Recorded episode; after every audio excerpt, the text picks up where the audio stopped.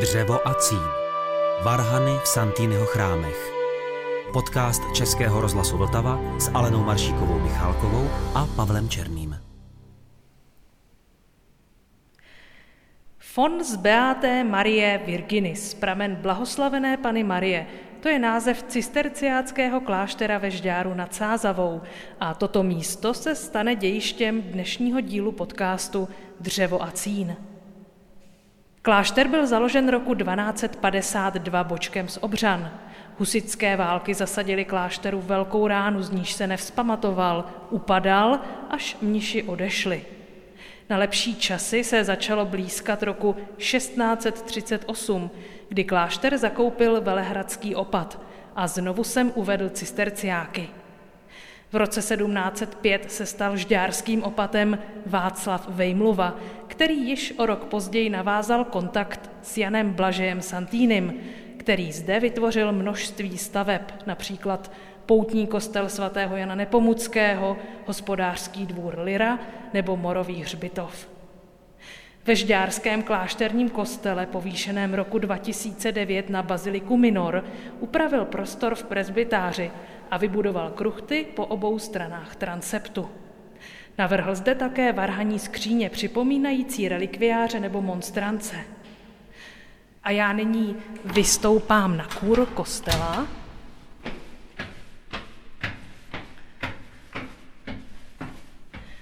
Musím přitom zdolat schodiště, točité dřevěné schodiště,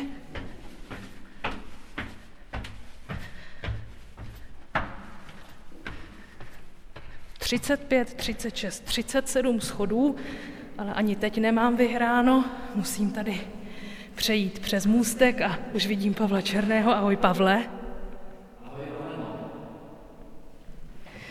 Tak Pavle, jaké inspirační zdroje si nalezl zde v kostele pro své improvizace? Tak samozřejmě kromě varhan jednoho z našich nejlepších varhanářů všech dob, Jana Davida Zíbra, je to úžasná architektura. Zaujal mě takový detail, že Varhany stojí na přemostění, které je tak tenké, ta klemba má ve vrcholu možná tloušťku 20, maximálně 30 cm. A to mě fascinuje, že na tom stojí ty těžké varhany. Takže na co se můžeme těšit ve tvém podání? Budu improvizovat různé nálady v duchu dnešní harmonie a nakonec bych chtěl vzdát hold mistrům jeho německé barokní varhaní tvorby.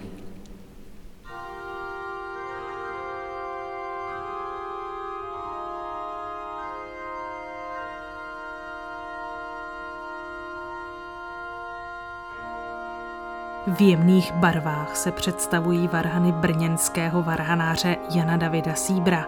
Mají dva manuály a sedmnáct rejstříků. Varhaník sedí v úzkém prostoru mezi hracím stolem vestavěným do skříně hlavního stroje a zadním pozitívem v zábradlí kůru, jehož rejstříková táhlační přímo ze skříně zadního pozitívu. Varhaník tedy při registraci musí sáhnout za sebe. Jan David Síbr je autorem nástroje v nedaleké Polné, který je považován za druhý nejvýznamnější barokní nástroj v České republice.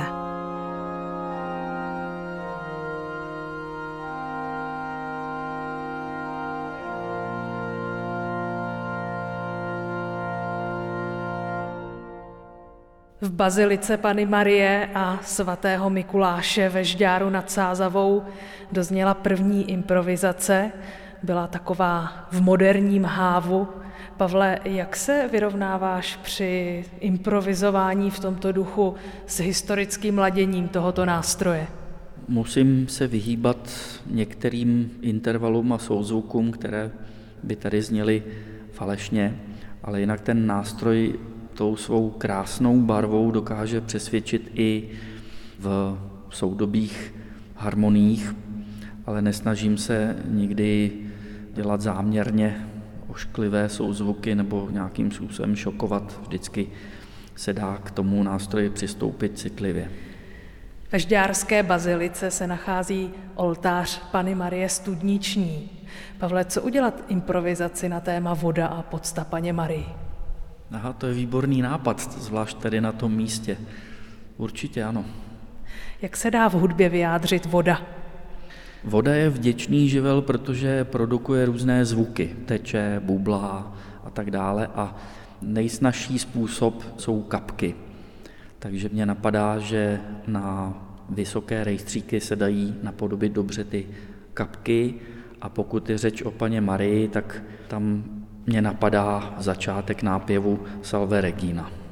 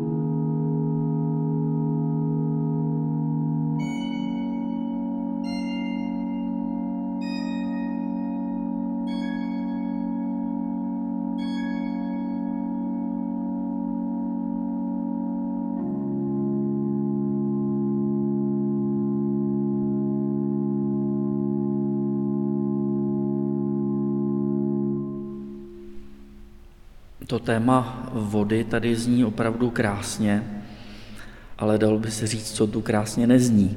Docela rád bych zůstal v tomto duchu a v další improvizaci bych chtěl meditovat tady nad tím prostorem, nad přítomností Génia Santiniho a napadá mě přitom nápěv Gloria.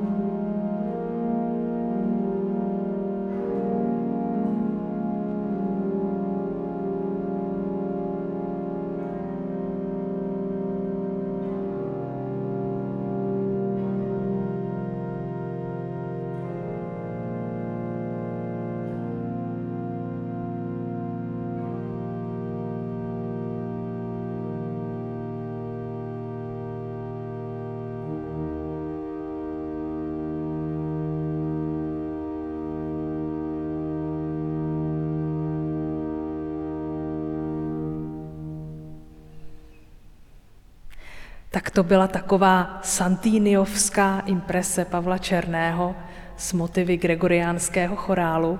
Před námi je úplně poslední ukázka na tyto vynikající varhany Jana Davida Síbra. Pavle, do kterého šuplíku šáhneš? Bude to ještě něco v moderním duchu, anebo se vrátíme ke kořenům a k pramenům? Protože tyhle varhany jsou staré, barokní, tak bylo by zase škoda na ně nezahrát v barokním stylu. Tak bych teď eh, sáhl do hudebních pokladů jeho německých mistrů a mezi nimi námi všemi varhaníky velice oblíbeného Georga Mufata. Ale zároveň s pokorou přiznávám, že to je velká troufalost napodobovat tak velkého mistra.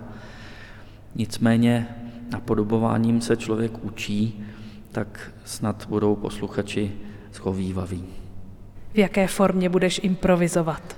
Bude to forma, jakou Mufat a jiní mistři používali v té době.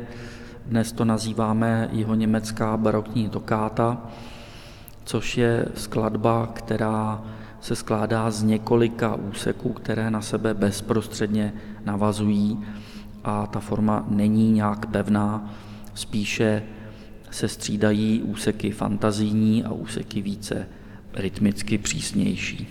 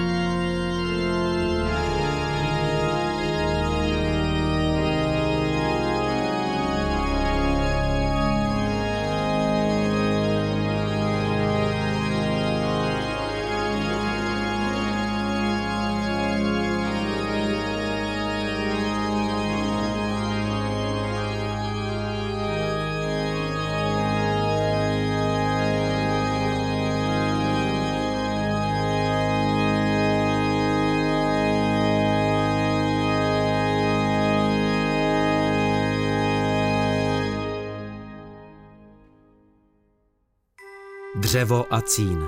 Varhany v Santýnyho chrámech. Podcast Českého rozhlasu Vltava s Alenou Maršíkovou Michálkovou a Pavlem Černým. Poslouchejte na webu vltava.rozhlas.cz, v aplikaci Můj rozhlas a v dalších podcastových aplikacích.